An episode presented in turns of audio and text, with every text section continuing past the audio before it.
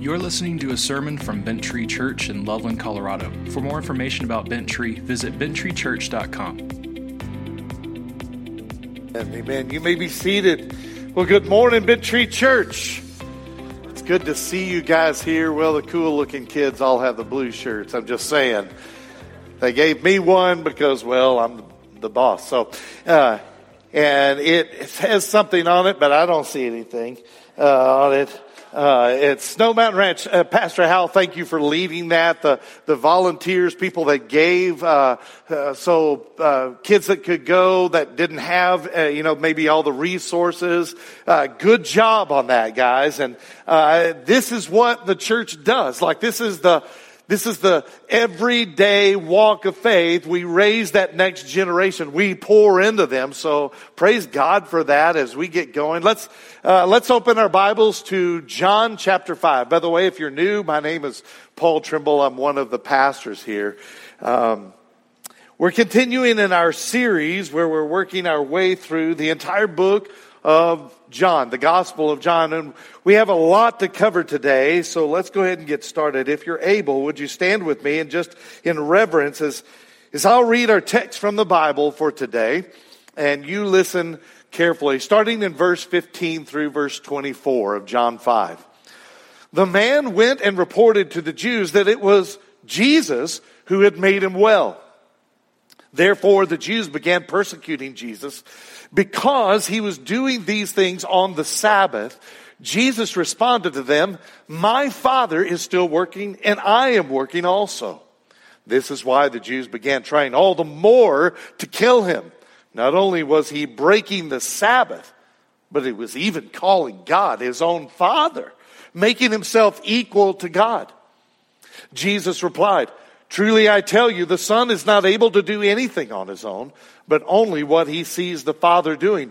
For whatever the Father does, the Son likewise does these things. For the Father loves the Son and shows him everything he is doing. And he will show him greater works than these so that you will be amazed. And just as the Father raises the dead and gives them life, so the Son also gives life to whom he wants. The Father, in fact, judges no one, but has given all judgment to the Son, so that all people may honor the Son just as they honor the Father. Anyone who does not honor the Son does not honor the Father who sent him. Truly I tell you, anyone who hears my word and believes him who sent me has eternal life and will not come under judgment, but has passed from death to life. This is the word of God. Let's pray. Heavenly Father, we just come to you in the matchless name of our Savior and Lord Jesus. God, we come to you. Uh, you have been so good to us. You've given us everything that we need in this life. I mean, you've given us life itself, uh, the air in our lungs, uh, the food to eat, a place to live. God, this, this church that we call family, and God, we thank you for all of that, all of, all of the physical blessings you provide for us. But God, we just want to thank you for your words contained in the Bible as we study today. God, that's life to us.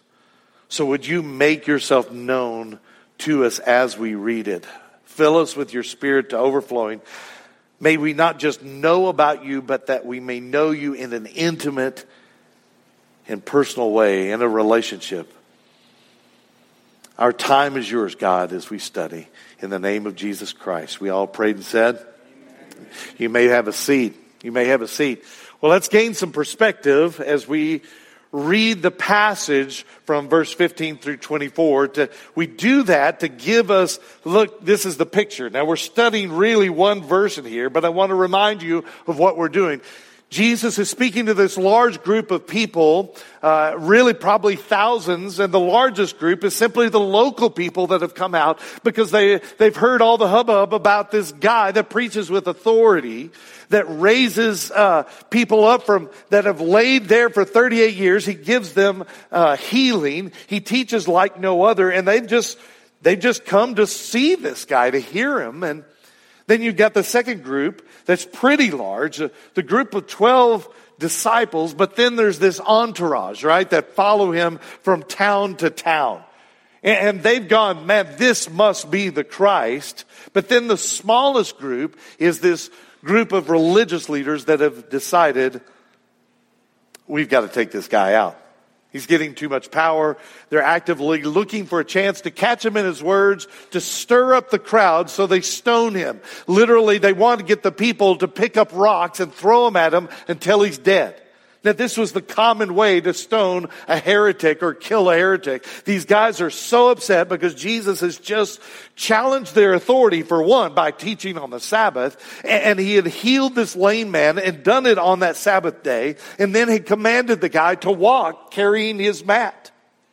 And so they confronted him. And instead of backing off, Jesus then just doubles down on claiming to be the Son of God. And Jesus begins this section of scripture that we're in today and in the next few times together because it is this section that Jesus then starts to reveal the, for the first time to the people listening and really to us in this book who he truly is. Like the depth now, if you missed any of the weeks, go back and listen to them anywhere you get podcasts or on YouTube because you want to see what Jesus is doing. He's building his case that he is the Son of God. Now, in this section of scripture that we're identifying four or five key things that Jesus claims about himself. And here it is. Let's review these just for a second. Jesus claims to be equal with God the Father in his essence or being. Now, this is a huge claim to make. And this probably just ticks these guys off right away because Jesus begins with, he's saying, look, in the Trinity of God the Father, God the Son, God the Holy Spirit, they all share that same divine nature, power. They're the exact same imprint, and yet they function in different roles and capacities to each other. And Jesus is saying that He is the Son of God, part of this Godhead. So that brings up the second. Jesus claims to be equal with God the Father in his works, in his ability. If he hears from the Father, go do this, he carries that out and whatever the Father's will is. And that means that Jesus has the ability to carry out what he's called to do. And therefore the same ability as God the Father. Now, this is another huge claim, by the way. I just picture these religious leaders like a teapot you know, on the stove and their ears are starting to have steam coming out. You know, start boop, you know, and it's, they're upset. Then he drops the bomb on them though. You remember this week as Jesus claims to be equal with God the Father in his power and sovereignty. That's what a king has, is his power and his sovereignty. These religious leaders are thinking, now you've done it, Jesus. Now you've done it. You're really going to claim to have the exact same power and then the same sovereignty as God the Father? But then last week we said that sovereignty must be backed up with this one. It's got to be backed up with this one. And that is, Jesus claims to be equal with God the Father in his judgment. And that's where we're at his judgment. Now, this is where we left off. We split the judgment into two weeks so that we might get a better understanding of what Jesus is really talking about. Jesus is claiming this. Now write this down. This is kind of long, but write it down. All people throughout time will face judgment in front of the ultimate judge, Jesus Christ. All people throughout time will face judgment in front of the ultimate judge, Jesus Christ. Do you see why Jesus, in his claim this in John 5, why it's so big? I mean, think about it. Jesus is claiming that all people who have ever lived will face him specifically as judge on the last day. That's a big claim, including these guys he's talking about. No matter if you're Christian or you're non Christian, Listen, because I, for me, this sends shivers down my spine. I think it should for you too. I say that because this is good news and bad news here. The good news, we looked at last week, the good news is that for those that are saved, those who are in Christ Jesus, when they die or when Jesus returns on that last day, they don't face the same kind of judgment whether or not they will go to heaven or hell. They don't face that judgment. In other words, the judgment before Christ Jesus for Christians does not determine salvation, which is by faith alone through Christ alone. Amen? We spent the bulk of our time last week looking at what we call the judgment seat of Christ. Do you remember that? Some call it the Bema seat, like B E M A, the Greek word. So why should this send shivers down the spines of believers in Christ Jesus? I mean, I'm talking true believers, not the fakers. Well, this is why. This judgment by Christ Jesus as our judge is the time that elect believers, I'm using the scriptural term there, must give an account of their lives in service to Jesus Christ. They'll lock eyes with Jesus one on one. Tell me what you did with your life. Now, he knows, but he's talking to us specifically. It's not a, mass deal, it's us talking Jesus on one on one. Now, look, what we learned is our salvation is not at risk. Because true Christians that face Jesus have already been found righteous because of what Jesus has done on the cross for them. Their sins have been forgiven, and then they have been given the righteousness of Jesus Christ. In other words, they get credit for the life Jesus lived. Now, the judgment seat of Christ, instead of being a judgment of heaven or hell, is rather a judgment of reward for believers based on what they produced as fruit in their life. Do you remember us talking about this?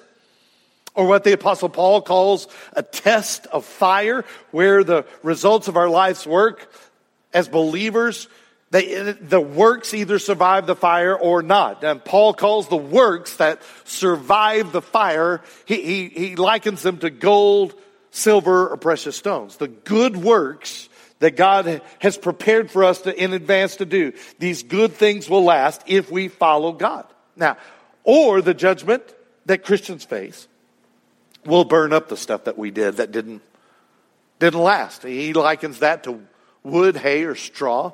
I think of like tissue paper, right? Just burns really fast. There's nothing left of it. In other words, things that we produced in our life that didn't mean much in eternity, or let's be honest, it didn't mean anything.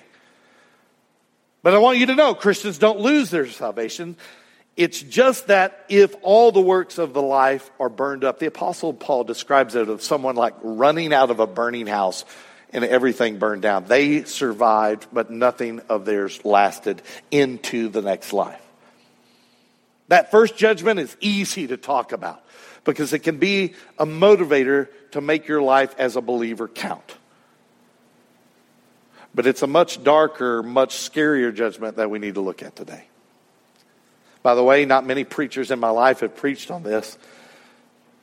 You always hear uh, guys go, Oh, that guy preaches fire and brimstone, hell, fire and brimstone. I go, I can count on my left hand how many times I've heard a message outside of myself. Three times in my entire life. And listen, there are very few weeks in my life that I've ever missed church. Not many preachers preach on this, but I'm thankful for the ones that I have heard on this. Because it's Jesus who is claiming that if you don't follow him as Savior, you will face him as judge. I want you to understand that this judgment is not for those who have been saved and believe in Christ Jesus as Lord and Savior. Scripture is replete with saying that God is the judge of all the earth, isn't it?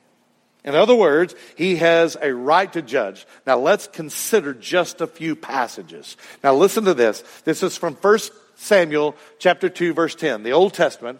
Those who oppose the Lord, that's Yahweh, when you see capital L-O-R-D, Yahweh, the covenant name for God, those who oppose the Lord will be shattered. He will be, he will thunder in the heavens against them. The Lord will judge the ends of the earth. In other words, to the ends of the earth. He will give power to his king. Look at this, talking about Jesus. He will lift up the horn of his anointed.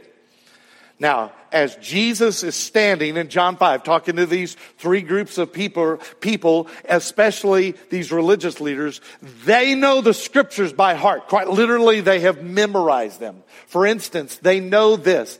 Psalm 82, 8.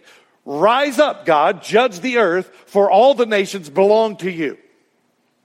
They know one that sounds almost exactly the same. Psalm 94 2. Rise up, judge of the earth, repay the proud for what they deserve.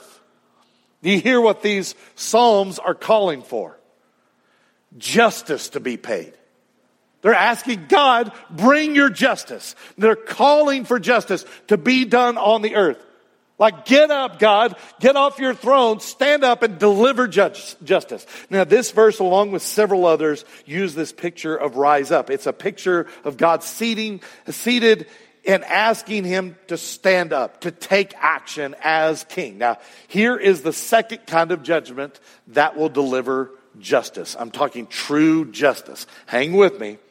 At the cross, Jesus paid a blood sacrifice as a payment or what we call a propitiation to God the Father for the sins of all those who would believe in the Lord and Savior Jesus Christ. Amen? Jesus had paid the price of justice for believers, the price we owed. So get this, the price of justice was born on the back of Jesus, or we could say the penalty for sin. Jesus took our penalty of those that would believe. But what we have to understand is that justice was paid out perfectly. The sins were wiped off for those that would believe. Jesus paid that price. Now you hear me talking about justification happening for those who have been born again. Remember, the word justification is a legal term meaning the guilty party has been declared not guilty, not because of what they have done, but because of what Jesus has done, taking the penalty of their sin on his back. It was laid upon Jesus. Justice is delivered to Jesus on our behalf.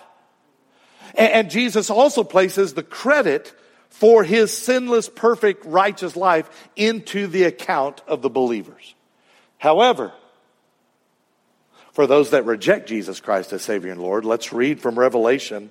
The revelation of Jesus Christ to the Apostle John, we simply refer to it, it's the last book of the Bible as Revelation. By the way, not Revelations, like S on the end.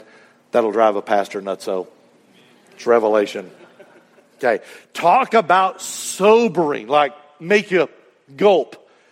Listen closely because this is a real event that is in the future, event for those that are not in Christ Jesus. A literal event for those who have not been saved when this happens. The apostle John describes what he sees in Revelation 20 verse 11. Then I saw a great white throne, underlying great white throne, and one seated on it. Earth and heaven fled from his presence, and no place was found for them. I also saw the dead, the great and the small, standing before the throne, and books were open. Underline, books were open.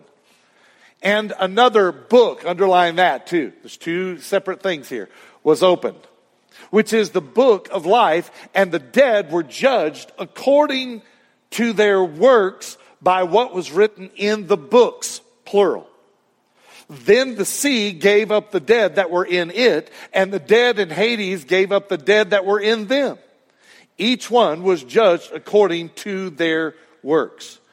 Death and Hades were thrown into the lake of fire. This is the second death, the lake of fire. And anyone whose name was not found written in the book of life was thrown into the lake of fire if you were here for the verse by verse study preaching through the book of Revelation a few years ago, you heard me preach through this at, in depth. I think we took like six weeks or something to go through this. But let's just remind ourselves of this, the major points here of this judgment we read in Revelation 20. The final judgment that will take place at the end of time will be called this the Great White Throne Judgment is the final judgment prior to the lost being cast into the lake of fire. Write it down. I'll give you a moment.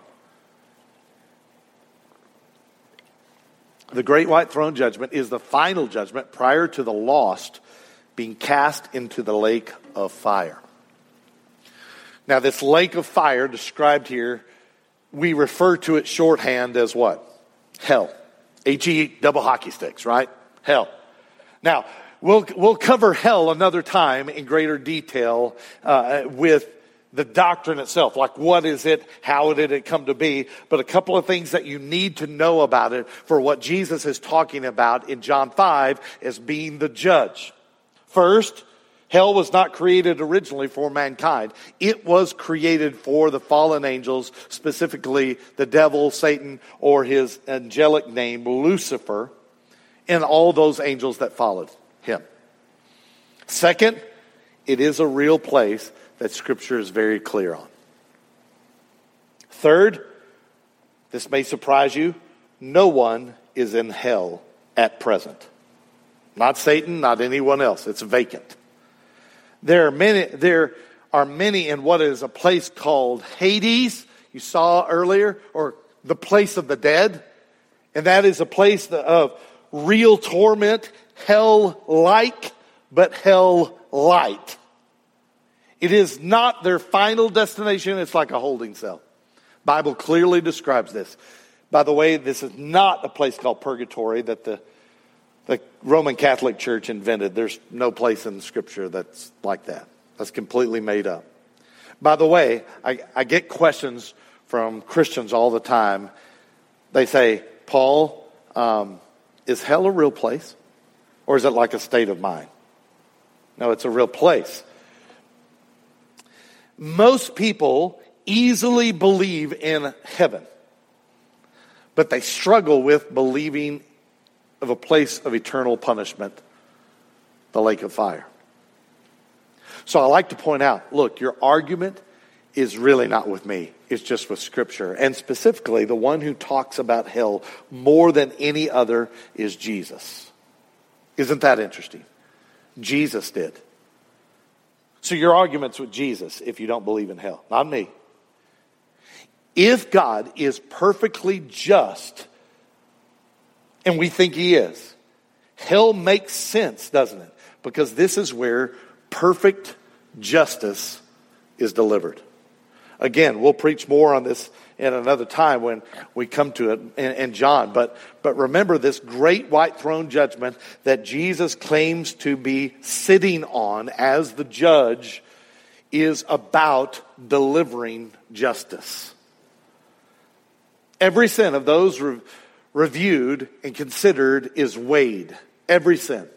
Now, you've probably realized this already. Notice, similar to the other judgment we spent so much time on last week and we reviewed this week, the, the judgment seat of Christ that Jesus will sit on and Christians will face, this isn't a case of determining guilt or innocence. This second judgment, the great white throne. In the first judgment, we looked at the fact that innocence had already been decided for Christians when the person believed in Jesus as Savior and Lord, when they were born again. Now, we can talk about this another time. You could say, well, even before time began, you could say that. But when we were born again, when we were regenerated. And similar to the very first judgment that we talked about, the second judgment is also not to establish innocence or guilt. The guilt of the unbelievers, it's all been, already been established. Because remember what Jesus told us in John 3, starting in verse 18. Jesus says, And anyone who believes in him is not condemned, but anyone who does not believe is what? Already condemned. Because he has not believed in the name of the one and only Son of God.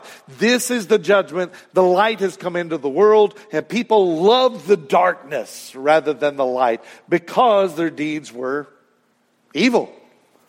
For everyone who does evil hates the light and avoids it so that his deeds may not be exposed. Before we believe in faith, before we are from the dead by the Holy Spirit, before we uh, are Christians and believe Jesus on Jesus as our Savior and Lord, we come into this world condemned because we are born into a sinful world. So at the second, last judgment we call the great white throne judgment that we're examining today, all the dead who are not saved and and then not in Christ Jesus are standing in front of the throne. Talking billions. Billions. all the dead throughout time who are not believers in Jesus. There are no Christians here. Let's jump back to Revelation 20 now. Look at verse 12. Uh, well, you look at it in your lap. Verse 12 says, Books were opened. Do you see that? As in plural. Many books are open. Whatever those books are, what they represent in Revelation, given to the Apostle John here, is some kind of recording device that's shown as a book here. I think that's for us to show what everyone has ever done.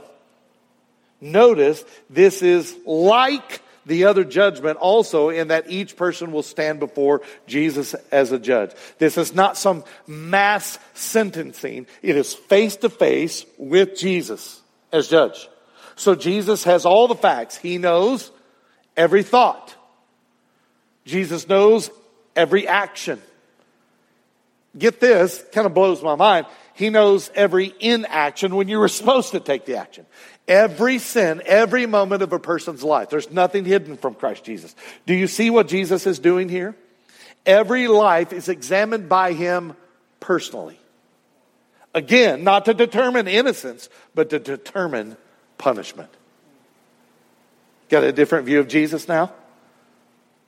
Then another book, look in Revelation 20 there, another book, as in singular book, is open. It is described as a book of life. That's opened also. If you are a believer in Christ Jesus, your name is already written here in this book right now. But if you're standing in this second judgment, facing Jesus as judge, he looks in this singular book of life to see if your name is written. It's like saying, see, your name is not written here. It should be here. It's not here. And if it is not, then don't miss the significance here. In verse 12, it says, the dead were judged according to what? To their works by what was written in the books, plural. In other words, they are being judged by Jesus one on one for the lives they lived. Now, take a pause here and let me point out something well, I find it very interesting.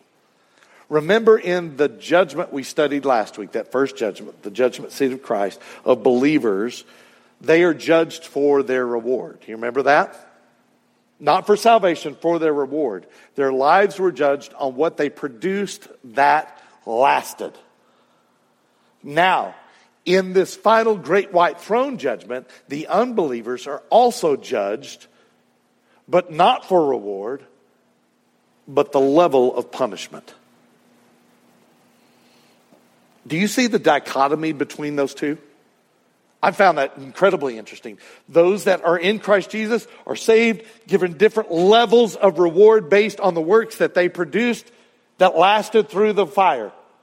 And those that have rejected Christ's offer of salvation, they face different levels of punishment based on their sin.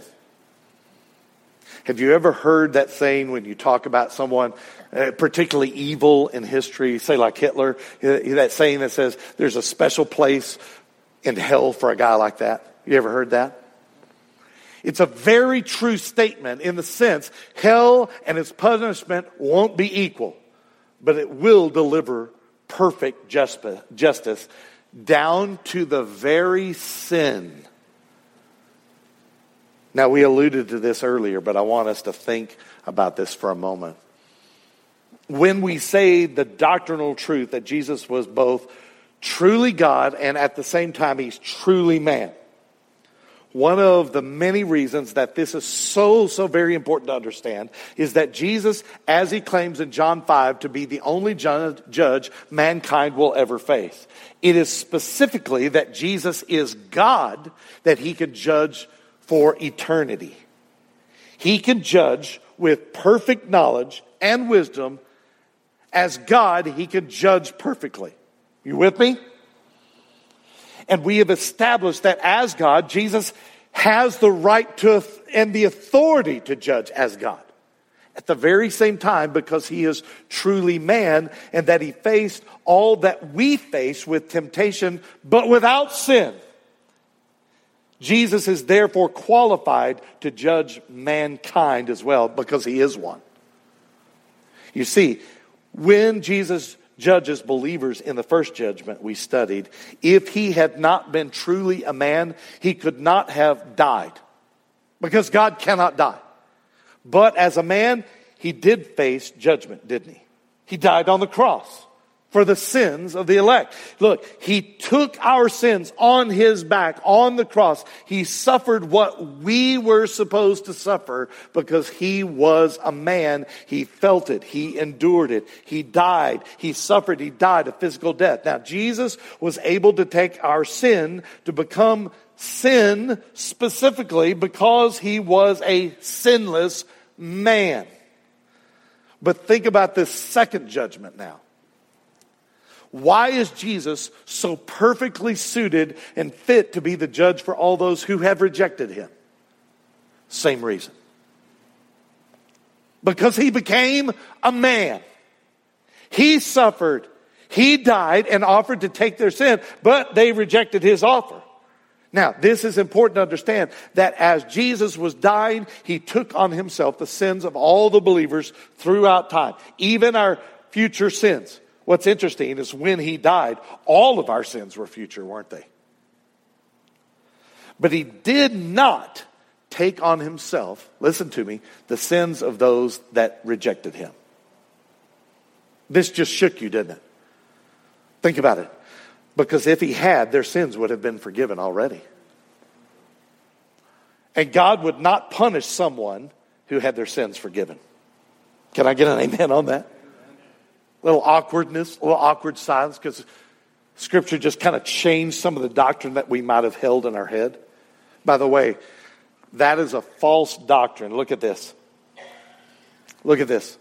False doctrine alert. I told him I wanted some kind of buzzer. False doctrine alert. Universalism. The false doctrine that Jesus' death paid for the sins of everyone throughout history and that in the end all will be saved. Wrong.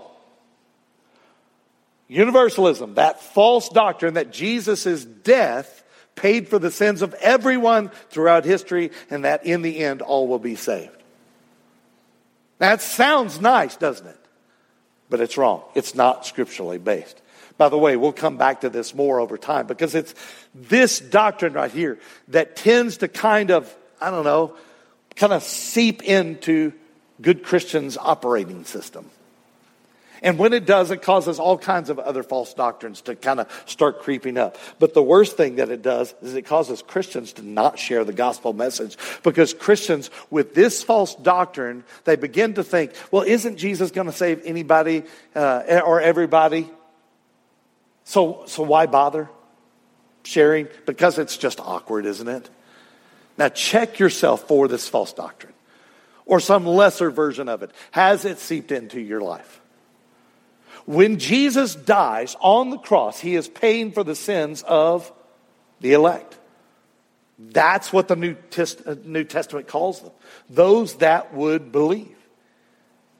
Now, remember, this is from Jesus when he says in Matthew 10, verse 32 Therefore, everyone who will acknowledge me before others, I will also acknowledge him before my Father in heaven.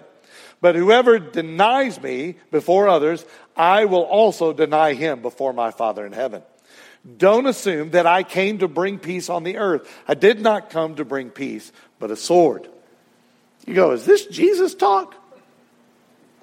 You're, you stare down at that bracelet you have. Uh, what would Jesus do? Would Jesus say that? Well, this is him.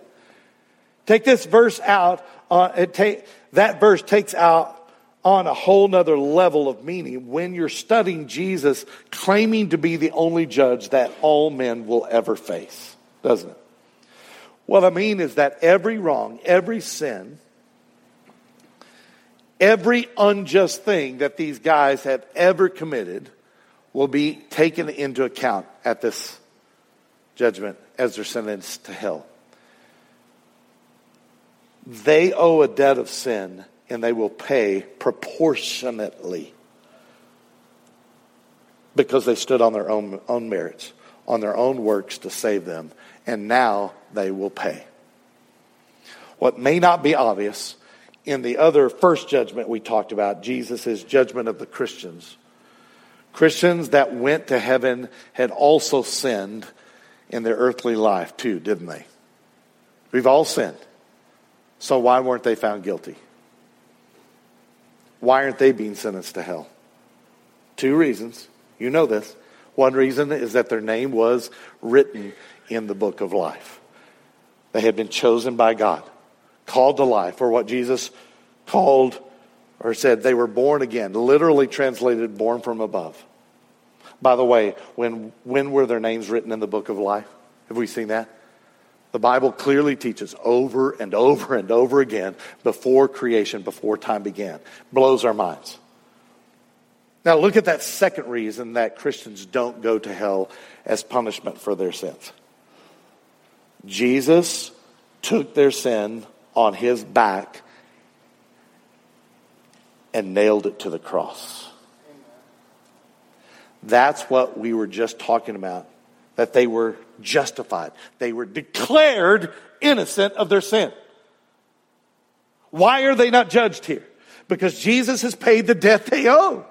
In other words, their punishment, Christians would be, to punish Christians at that point would be unjust because their sin had already been punished through the death of Jesus. Now, third, they were given the righteousness of Jesus. Again, what we call imputed or inputted. you, he imputed his righteousness, imputed his righteousness. We were given the righteousness of Jesus and we didn't know it. We, did, we weren't owed that, in other words. So not only were they sinless, Christians were made holy.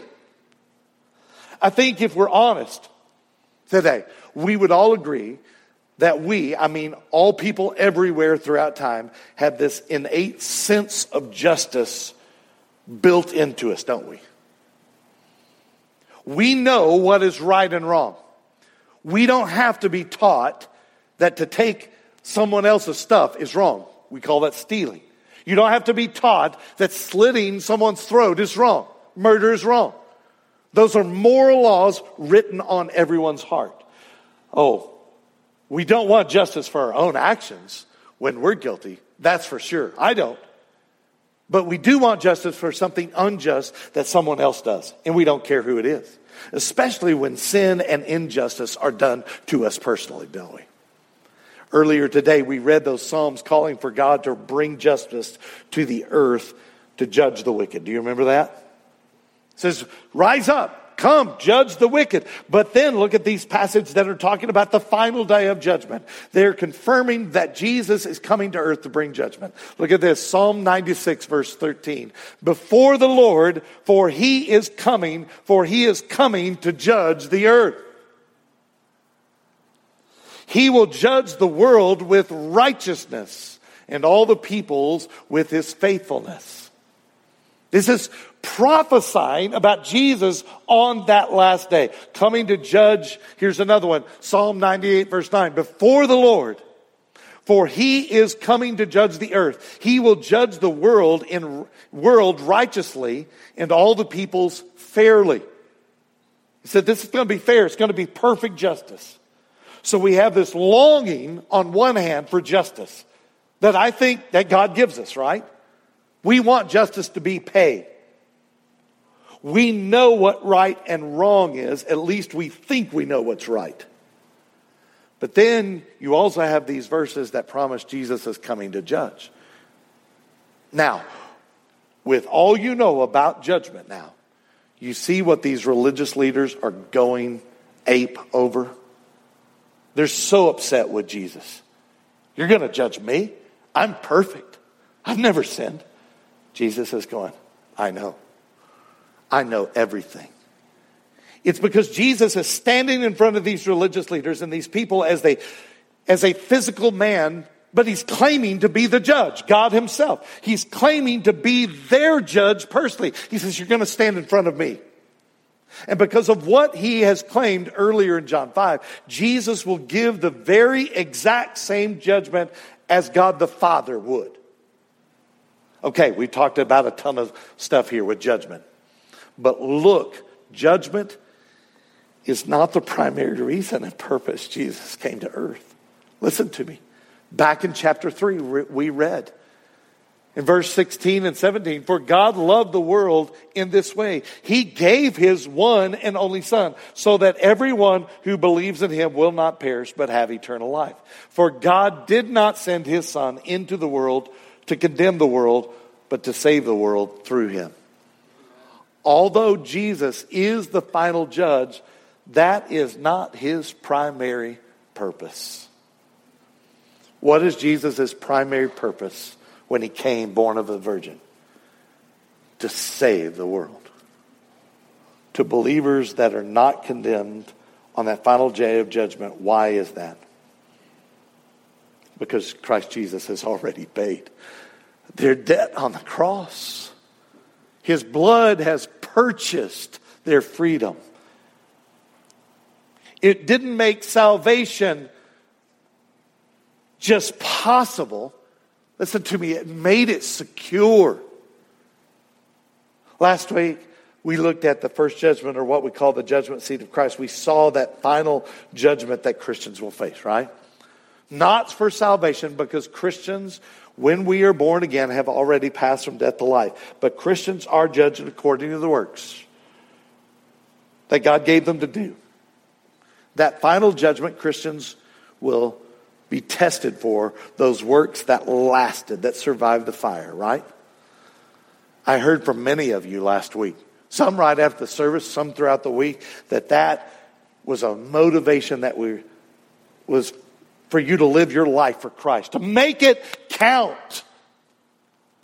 That motivation came from the Holy Spirit, from Scripture, not from me, but from hearing and reading that there is a day that we as Christians will lock eyes with Jesus as the judge, and he says, What did you do with the gifts that I gave you? That should motivate us, right? And I believe that that is the Holy Spirit working in our lives to motivate you and me. But it's this second judgment, the one that we've examined today, and we'll look at more in the future, that I want you to think through as a Christian. Although you, as believers, will not face this judgment, you will not be there. You know people who will, the unsaved, the non believers. We talk about motivation in our lives to make our lives count. Listen to me, as Christians, let this second judgment motivate you to share the gospel with people in your life your little world, your little part of it. Here's what I mean. The gospel message of who Jesus is and what he has done is the message that the Holy Spirit will use to wake the spiritually dead from their slumber. You have the gospel message in you. Christian, it is the functional message shared with you that saved you and brought you to life by the power of the Holy Spirit. I mean that you heard the gospel message and came to life eh, spiritually. It wasn't the person that shared the message with you that saved you. It was the message with the power of the Holy Spirit calling you to life. Now you have this message of the gospel and the Holy Spirit living within you if you are a believer. Now, listen to me. Listen closely. God has set up opportunities specifically for you to share the gospel with specifically that life giving message with people in your world. I firmly believe that the Bible teaches that there are no accidents in who you meet and when you meet them and why you meet them. God ordains that stuff in order for Christians to share the message of life with those He is calling to life. So watch for the opportunity, then be ready. And listen, you don't have to be good at it. I want you to be good at it, but you don't have to be good at it. Just share the story of Jesus. You can share your testimony. It's the story of Jesus that will save them. Here's a sobering thought for Christians, and one that I want you to take and think through. There are lost people that will face the second judgment that are headed to hell as we speak right now. And God is going to save them through your obedience in sharing the gospel message. Let me answer a question I get from good Christians, good folks that are solid in their belief. And this is a good one. They ask, Hey, Pastor Paul, what does the Bible actually say about people who die that are not Christians? Like, they're not saved, will they get another chance to change their mind after they're dead? The answer is no. According to the scriptures, and I've read and studied through the complete Bible in depth over and over, many, many, many, many years. I've read the Bible through, studied it. There is absolutely nowhere in Scripture that I see that someone can accept Jesus as their Savior after they die. The door is simply shut. Do you see the urgency? The clock is ticking. God has chosen us to deliver the life saving message of the gospel. Now, let me switch gears. Christians, Christians, you go ahead and start praying right now. You know what I mean. So go ahead and pray. You don't even have to close your eyes. If you are not a Christ follower, if you're not a Christian, look up here. Lock eyes with me. What we study today is heavy duty stuff, but it is real. It is the future. Now, I get it. There are people in the world that say, I- am a hater, that this is just all a bunch of junk. But at least hear me out. The Bible tells us that we come into this world spiritually dead in our sin, guilty, cut off from God. You don't need me to tell you that. You already know it, don't you? We are all sinful. We can't help but sin. And yet, we know what is right in our hearts, don't we? The Bible says that we have sinned, we have missed the mark. It says we have fallen short of the glory of God. And it's that sin that has its hold on us. Sin, in its most basic meaning, puts us as enemies, combatants with God enemies of God. But God, in His love, sends His Son, Jesus, into the world, who truly is God, yet is born truly a man, meaning a human. Jesus lives this perfect life for 33 years without sin in any way. Jesus suffers this tremendously, uh, this tremendous death even before he's crucified, he suffers. He dies on a Roman cross. He's nailed to it. He takes the sin of all those who would believe and trust him as their Savior and Lord. What happens is the death of Jesus pays the debt of sin believers owe to God the Father. And on top of that, Jesus gives his righteousness, he applies it to them. So, what happens is believers in Jesus get what Jesus deserved as the perfect Son of God. And Jesus got what believers deserve, which is punishment, suffering, and death. He takes the wrath of God and gives believers in Jesus the ability then to become children of God. They are adopted in faith. Now, here's the deal if you believe this, that is not you figuring that out. It's not me because I'm such a good preacher. Listen to me. It is God Himself calling you to life by the power of His Spirit. You are recognizing it for sure. So, what I'm saying is this if this reality of Jesus being who He claims to be as Christ, and you believe that now, now convert. Simply give the reins of your life, the steering wheel of your life over to Jesus. We call that repentance. And your life will be that from now on. Turning from the old way of following our sinful desires of our bodies and instead following Jesus Christ as Lord.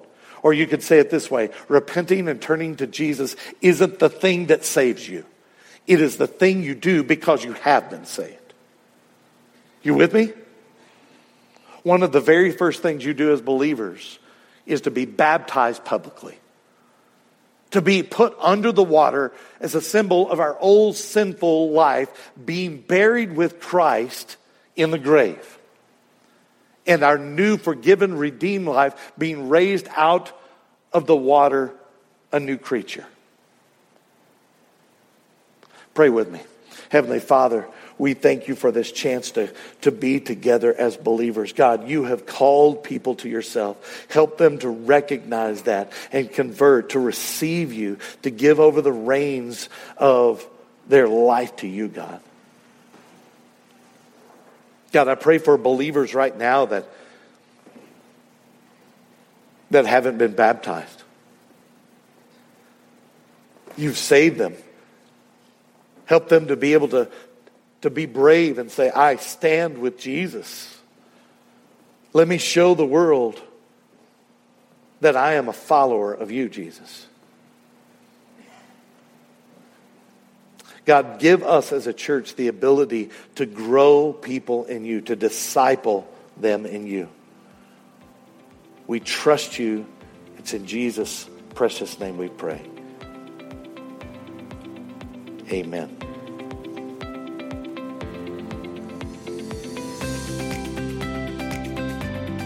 Thanks for listening to this sermon from Bent Tree Church. To get connected at Bent Tree and for more information, please visit benttreechurch.com.